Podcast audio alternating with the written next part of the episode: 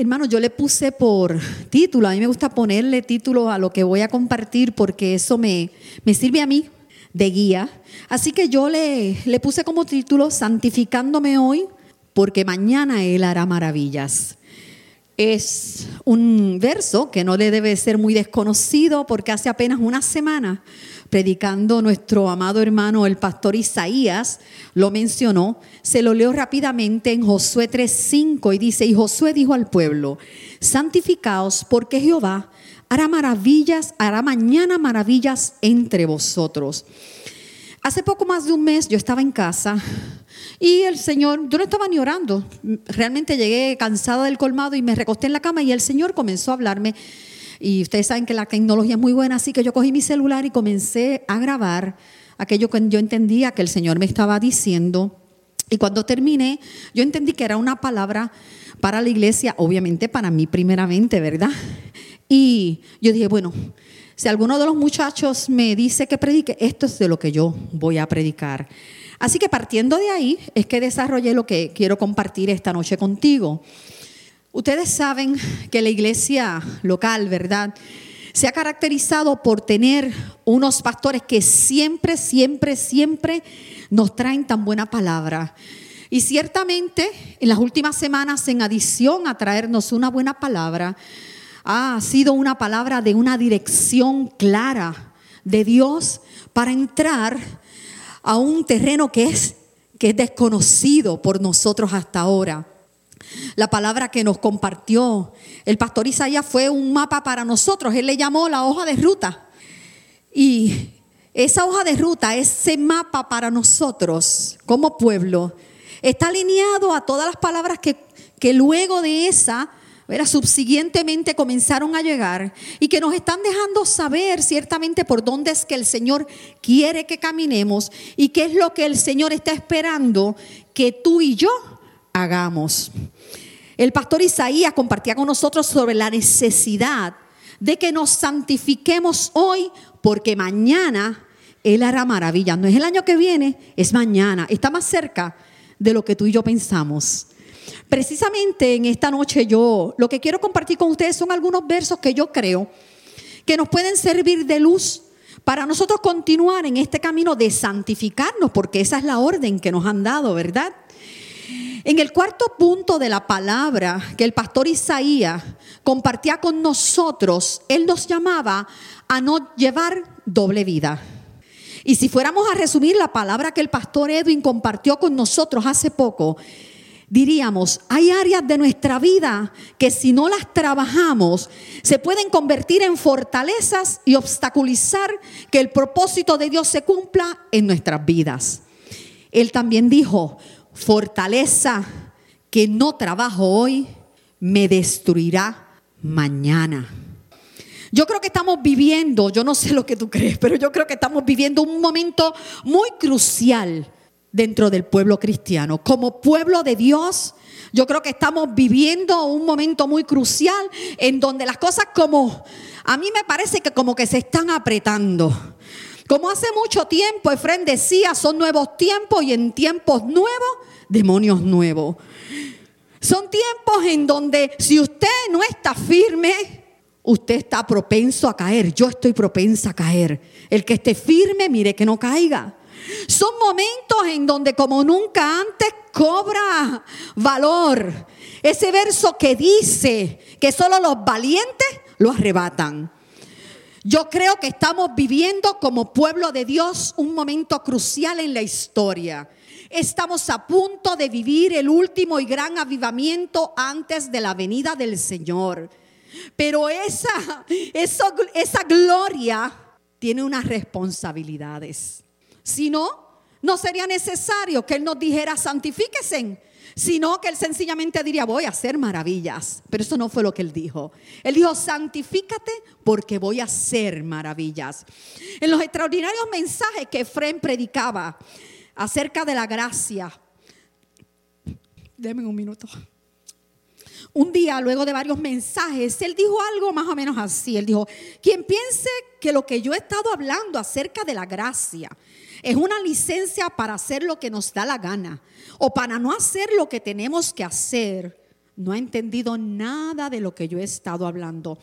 Y es que hermano, tú y yo vivimos bajo la gracia. Pero la gracia no nos exime a nosotros de la responsabilidad que tenemos delante de Dios. Nosotros se nos ha imputado santidad, pero nosotros tenemos que vivir de acuerdo a la santidad que nos ha sido imputada. Pablo lo dijo. En Primera de Corintios 15 días dice, "Pero por la gracia de Dios soy lo que soy, y su gracia no ha sido en vano para conmigo. Antes he trabajado más que todos ellos, pero no yo, sino la gracia de Dios conmigo. ¿Qué era lo que quería decir Pablo? ¿Qué es lo que Pablo está diciendo? Pablo está diciendo, hay gracia de Dios, pero la gracia de Dios no ha sido en vano porque yo me he esforzado. Porque yo he trabajado más que todos. O sea, lo que Pablo está diciendo es, si yo no me esforzara, entonces la gracia de Dios sería en vano. Porque la gracia de Dios viene para que yo haga lo que yo tengo que hacer. Ciertamente tenemos responsabilidades, hay demanda sobre nuestra vida, mucha demanda y hay gracia de Dios. Pero nosotros nos toca hacer nuestra parte. En segunda de Timoteo también dijo Pablo en el capítulo 2 y el verso hijo 1, perdón, dijo, "Tú pues, hijo mío, esfuérzate en la gracia que es en Cristo Jesús. Si vemos el contexto, lo que está hablando allí, él está diciendo, sigue las enseñanzas de Pablo. Mira, sigue, eh, no te enredes en los negocios de la vida. Sea un buen soldado. O sea, esfuérzate en la gracia. La gracia nos es dada, pero nosotros nos tenemos que esforzar en ella. Dios hace su parte, pero yo tengo que hacer la mía. Él nos santificó, pero nosotros tenemos que vivir a la altura de esa santidad que se nos otorgó. Y para citar a Efraín nuevamente, un día él dijo, hay gracia que recibimos por fe pero hay gracia que recibimos, que activamos por la obediencia. Mi obediencia es la llave para su gracia. No nos confundamos, amados hermanos. El carácter de Dios no ha cambiado con el tiempo. Dios sigue siendo el mismo Dios desde la eternidad hasta la eternidad. Dios sigue siendo un Dios de amor, pero Él es un Dios que aborrece el pecado. Él no le pasa la mano al pecado. Él es un Dios de misericordia, pero es un Dios de justicia. Es un Dios con abundante gracia, es un, Dios con abundantes demandas. Estamos en la puerta, como les dije ahorita, del último y más grande avivamiento en la historia del cristianismo. Él ya ha dicho lo que Él quiere hacer, pero tenemos que santificarnos hoy. No dejemos para la semana que viene, porque no es la semana que viene, es hoy aplicaría muy bien el dicho pueblerino, no dejes para mañana lo que puedes hacer hoy. Pues no, no dejes para mañana o no dejemos para mañana lo que nos toca, lo que tenemos que hacer hoy.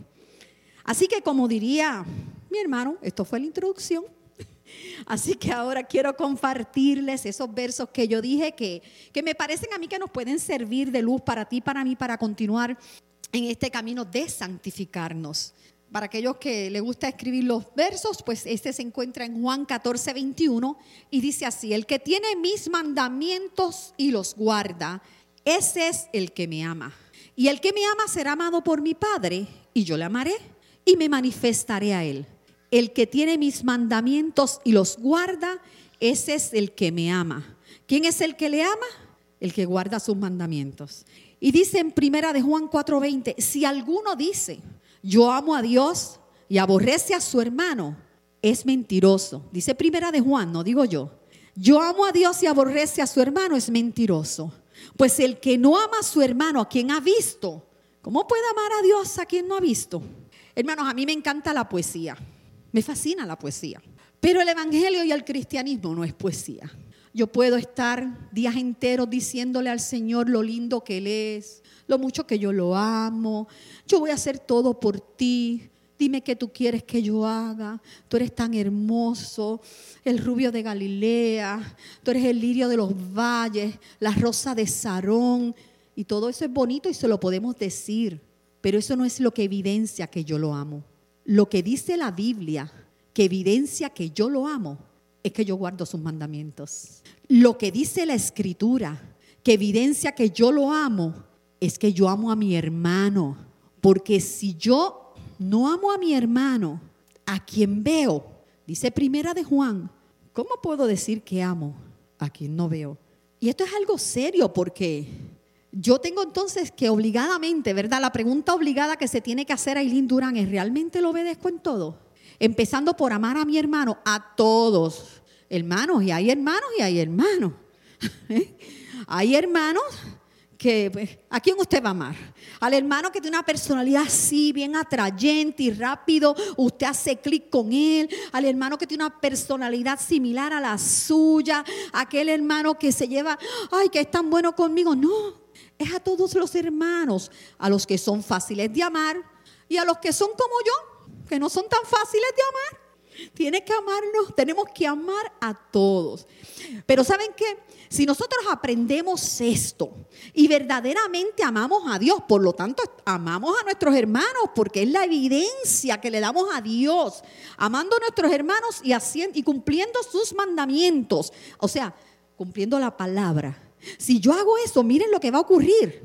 Lo que va a ocurrir es que se va a acabar el chisme. No va a haber murmuración. Porque si yo amo a Leida, yo no puedo estar murmurando de Leida. Si yo amo a Leida, yo no puedo estar chismeando de Leida. Si yo amo a Leida y Dios usa a Leida más que a mí, a mí eso no me va a hacer sentir mal. Si desde mi perspectiva Dios está bendiciendo a Leida y como que se olvidó de mí, a mí tampoco me va a molestar porque yo amo a Leida. Así que esto es extraordinario. Porque cuando yo hago esto, se acabó en mi vida la murmuración, se acabó en mi vida la envidia, por ende, se acabó en medio del pueblo la murmuración y la envidia que tanto detiene al pueblo. ¿Me están siguiendo? Así que ciertamente Dios sabe por qué nos da los mandamientos. Nosotros estamos en un tiempo, amados hermanos, en donde nosotros necesitamos seguir limpiando seguir santificándonos. No puede haber murmuración, no puede haber envidia, no puede haber rencilla, no puede haber falta de perdón, no puede haber nada en medio del pueblo que detenga lo que Dios quiere hacer y no puede haber nada en mi vida que detenga lo que Dios va a hacer. Porque si yo no me santifico, yo no puedo esperar que Dios haga grandes cosas, maravillas mañana en mi vida. Quiero leerles otro verso. Santiago 1.8. Dice, el hombre de doble ánimo es inconstante en todos sus caminos. Y lo quiero juntar a Santiago 4.8. Acercaos a Dios y Él se acercará a vosotros.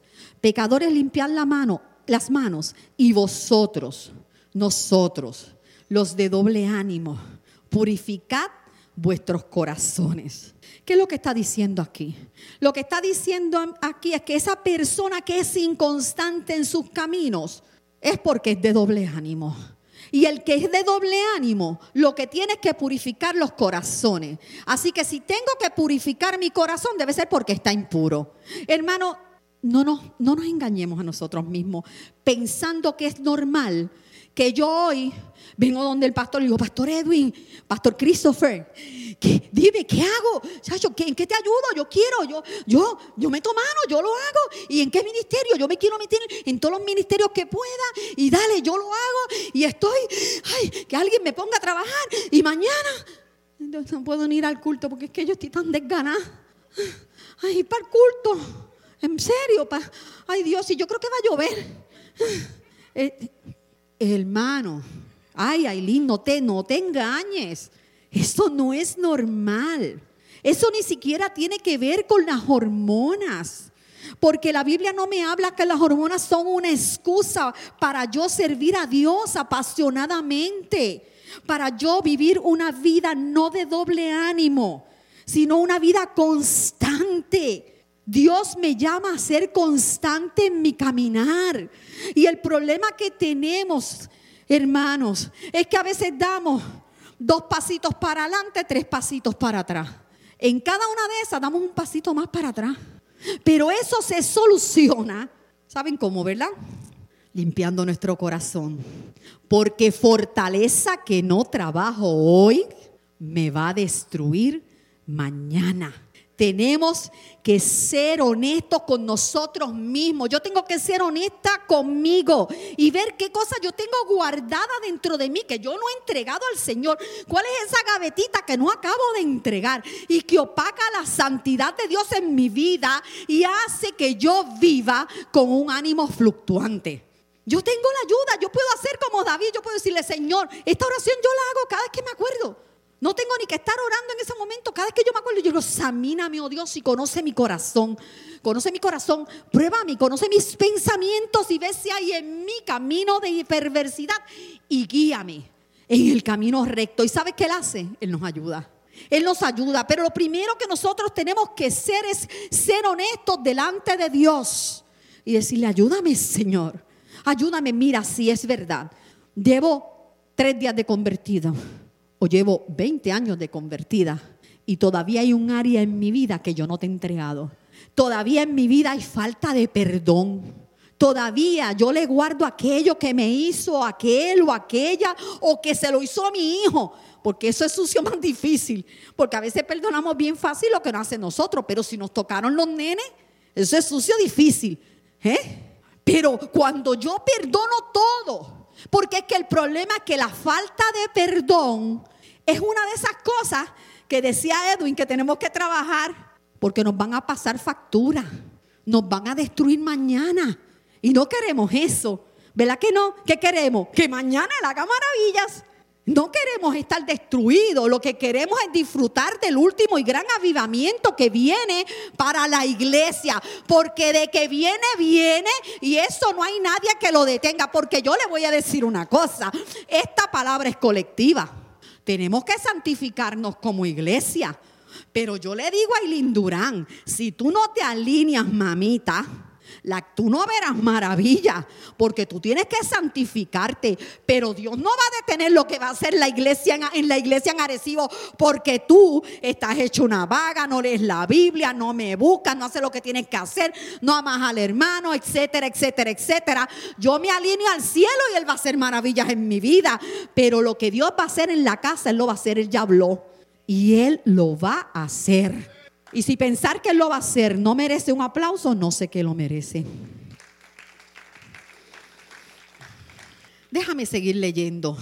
Efesios 5, 15 al 16 dice, mirad pues con diligencia como andéis, no como necios, sino como sabios, aprovechando bien el tiempo, porque los días son malos, lo que hablé al principio, los días se están apretando, tiempos nuevos, demonios nuevos pero hay gracia sobre gracia. Cuando nos alineamos hay gracia sobre gracia para nosotros.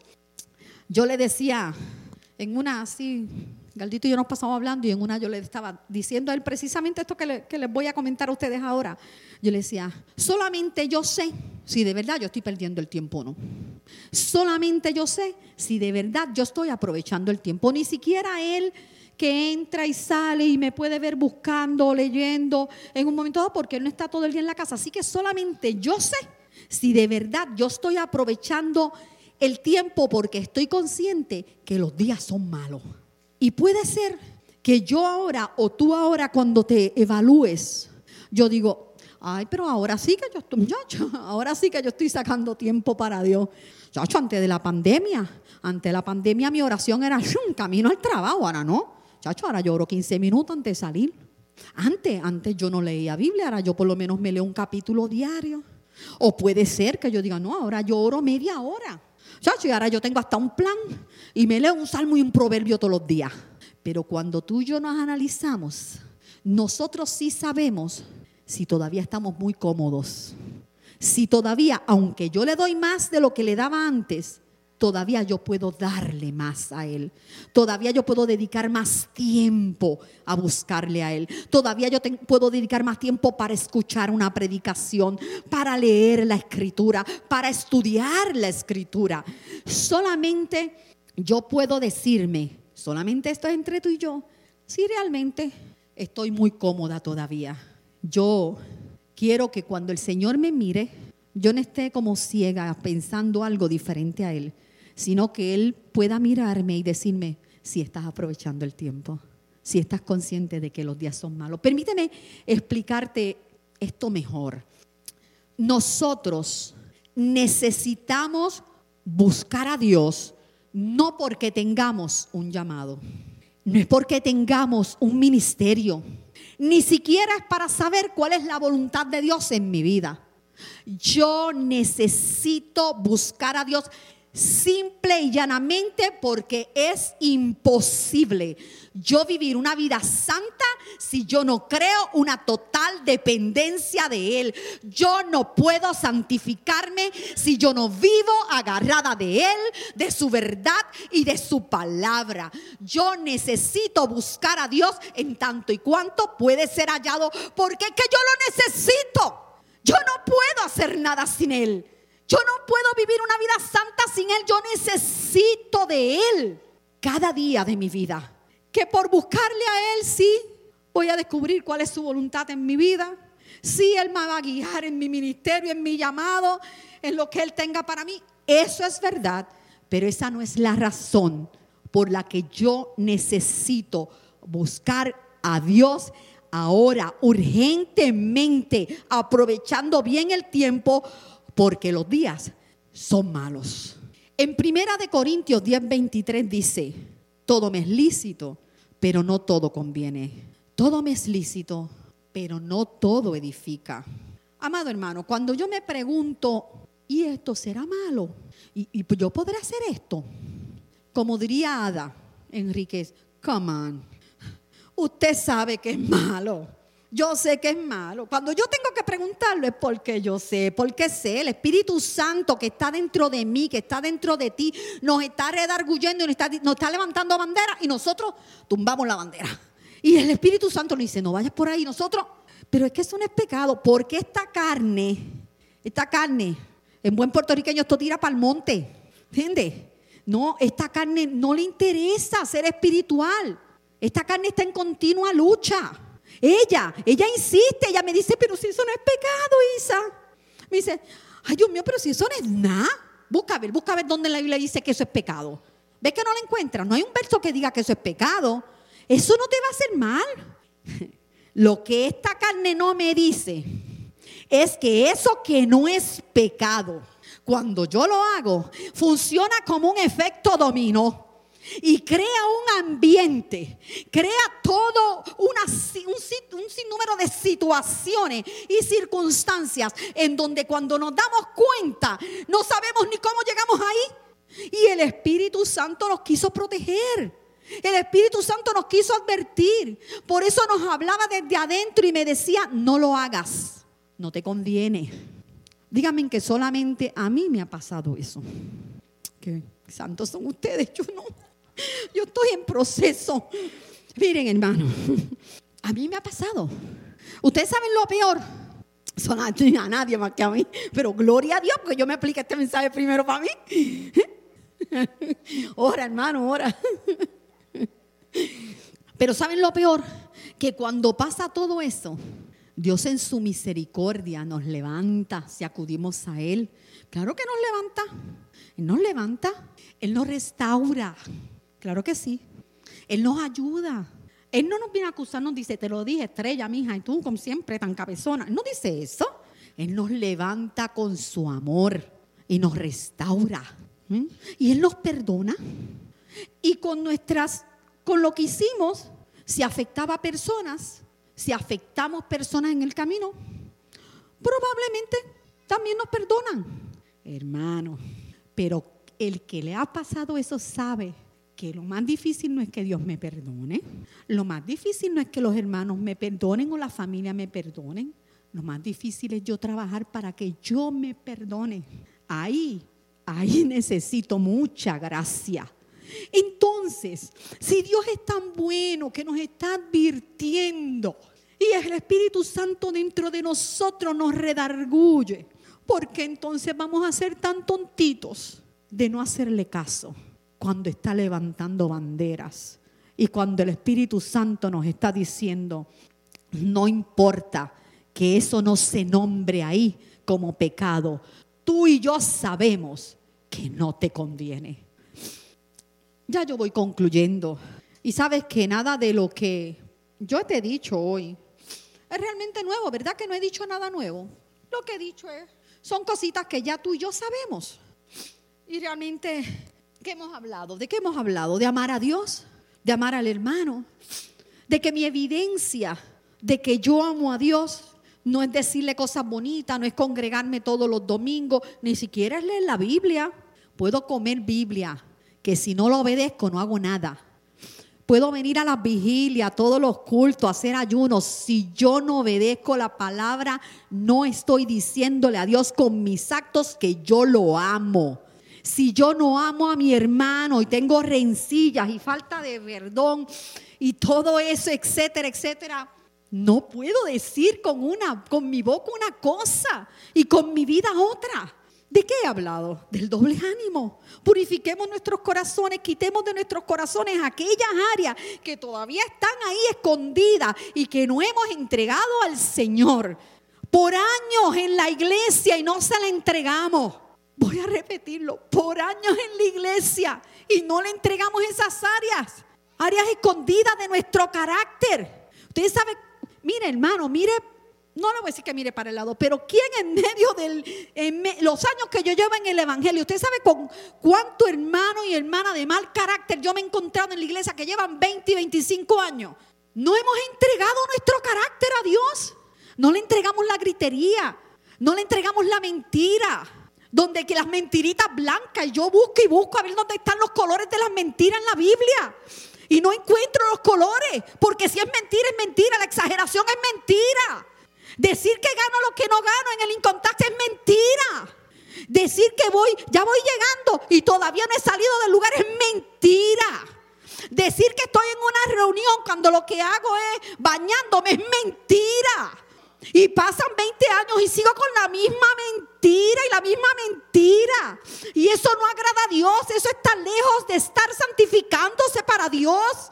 Es tiempo de santificarnos. Es tiempo de santificarnos. Y miro para el lado y vuelvo a mirar cuando no tengo que mirar lo que no tengo que mirar. Y veo películas que no debo de estar mirando. Y oigo canciones que no debo de estar escuchando. Y me río de chistes que no me debo de estar riendo. Y yo me pregunto si Jesús estuviera al lado mío físicamente, yo me atrevería a reírme del chiste que me estoy riendo. Yo me atrevería a hacer la bromita que estoy haciendo. Yo me atrevería a ver la escena de película que estoy viendo. Yo me atrevería a murmurar de mi hermana cuando él está en la unión y el Espíritu Santo está dentro de mí. Él está dentro de mí, me está, pidiendo, me está exigiendo, porque Él puede exigir que yo me santifique. Él tiene toda la intención de cumplir lo que ha dicho sobre la casa. Él tiene toda la intención de traer el último y gran avivamiento, de que seamos punta de lanza, de que el avivamiento comience por el norte, de que se paren las ambulancias y se sanen los enfermos, de que los adictos sean sanados al instante. Oh, que pase la gente y se conviertan, entre, porque no entiendan qué fue lo que los tocó, impresionó, impactó su corazón y vienen a convertirse. Oh, Él quiere hacer, Él ha dicho que hay cielos abiertos. Él ha dicho que hay un cuarto de órganos, hermano. Y que el cuarto de órganos ya está abierto. O tanta palabra, Él lo quiere hacer, pero Él dijo que tenemos que santificarnos. Y no podemos tomar sus palabras con liviandad. No podemos ser tan solo oidores, olvidadizos. Tenemos que ser hacedores, hacedores. Por eso es que tenemos que eliminar el doble ánimo, quitar esas cosas, escudriñarnos, ser honesto. Mire, hermano, y si usted no puede, si cuando usted descubre esa área en su vida, usted necesita ayuda, aquí hay pastores. Aquí hay líderes responsables, líderes que no van a hablar a otro lo que usted viene a contarle. Aquí hay ministros serios de Dios. Acérquese a uno de ellos. Y uno de nosotros, uno de ellos le va a ayudar va a orar por usted y va a desatar lo que haya que desatar. Aprovechemos el tiempo. No todo nos conviene, aunque no sea pecado. Así que lo único que yo he hecho hoy es refrescar tu memoria y la mía y ayudarnos a pensar si Dios me está diciendo que me santifique, pues qué es lo que tengo que hacer para santificarme ya que Él está esperando por mí para hacer maravillas. Pero como les dije ahorita, esta palabra es colectiva porque es para toda la iglesia. Toda la iglesia nos tenemos que santificar. Pero la palabra es individual. Y Aileen Durán ya se lo dijo, ni te creas que Dios va a esperar por ti si no te alinea. Así que a santificarte, si quieres que Dios haga cosas, que haga maravillas en tu vida. Porque ciertamente Dios no se va a detener. Lo que Él ha dispuesto en su corazón para este pueblo es, no, no va a detenerlo por mí, porque este es el tiempo Kairos y este es el tiempo de su visitación. Esa es mi oración desde hace tiempo. Yo sé que la de muchos sobre esta casa, que Dios abra nuestros ojos y no ignoremos el tiempo de su visitación. Así que yo no te he dicho nada nuevo, solamente he querido refrescar tu memoria y la mía. Eh, y solamente quiero añadir que a veces en nuestro caminar, nosotros, sabiendo lo que tenemos que hacer, no lo hacemos. ¿Saben por qué? Porque sin darnos cuenta, hemos ido moviendo la verjita. Y yo quiero leerte un último verso que se encuentra en Proverbios 22, 28. Dice, no muevas el lindero antiguo que pusieron tus padres. Lindero significa la línea que marca los límites y o nos separa de otros. Yo quiero llamar tu atención al hecho de que nosotros hemos tenido buenos padres espirituales. Hemos tenido buenos padres espirituales. Tenemos excelentes padres espirituales. Unos pastores que lo que nos traen es, la crema de la palabra. Nosotros recibimos excelente palabra. Hemos tenido buenos padres espirituales, pastores, ministros, líderes que han llegado a la casa y que nos han estado enseñando y ayudándonos a caminar. Ellos han colocado los límites dentro de los cuales debemos caminar y cómo debemos caminar. Y tú y yo sabemos los límites que no debemos cruzar. Nosotros conocemos los linderos. ¿Sabes por qué? Porque hemos tenido buenos padres que nos lo han enseñado. Así que, sabiendo, sabiendo nosotros los límites que no debemos traspasar, solo quiero recordar que estamos en tiempo de santificarnos. Y no es tiempo de mover los linderos. No es tiempo de mover la verjita. Y el problema es que a veces tú, tú no mueves, eso es como una historia que dijo una vez, no sé si fue Edwin o Efren, de un pastor que querían mover el piano.